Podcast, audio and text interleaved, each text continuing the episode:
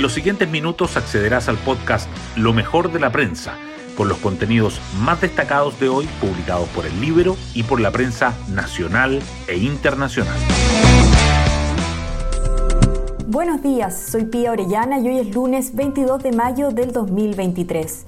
La presidenta del PPD, Natalia Piergentili, reconoció anoche que cometió un error con sus declaraciones en las que criticó al Frente Amplio y la agenda del gobierno.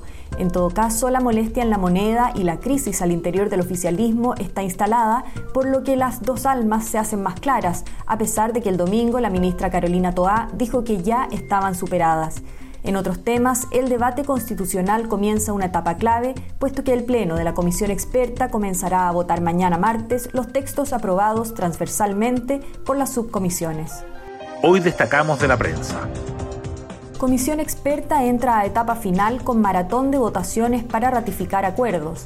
Mañana comienza el análisis del primer capítulo del borrador de constitución, ante lo cual hasta hoy tienen plazo sus integrantes para pedir votación por separado y reponer indicaciones rechazadas. El pronóstico es que el texto logrado se mantendrá prácticamente intacto. Luego de la etapa final de los plenos, el borrador de nueva Carta Magna quedará listo para ser entregado al Consejo Constitucional. Críticas de Pierre Gentili irritan a la moneda y tensionan al PPD por permanencia en gobierno. La presidenta del PPD hizo un mea culpa tras calificar como monos peludos a ciertos reductos del sector oficialista. Dijo, cometí un tremendo error sobre una analogía que quise hacer. Aseguró que estará presente hoy en el comité político. El oficialismo, por su parte, les pide más autocrítica y apunta a la unión del progresismo director del registro civil, afirma que las largas filas en las oficinas se deben a un problema cultural.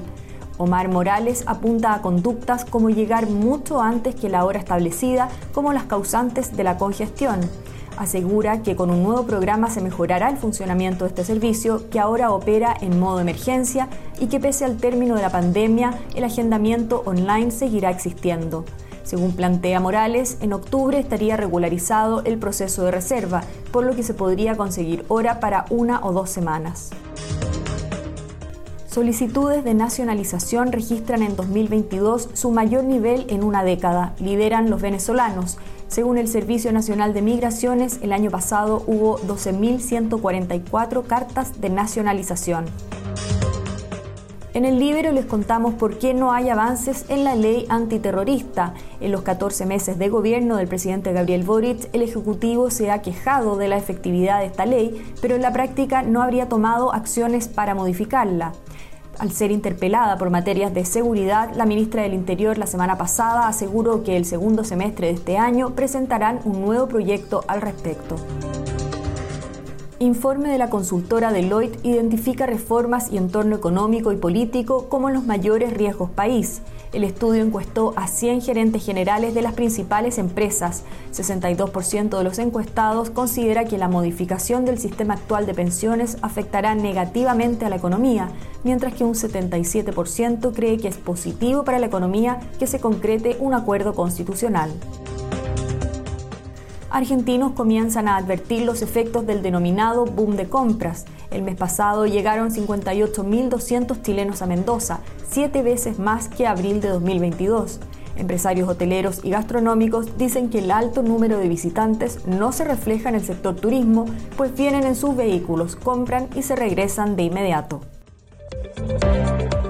Y así llegamos al final de este podcast donde revisamos lo mejor de la prensa de hoy. Yo me despido y espero que tengan un gran inicio de semana. Que estén muy bien.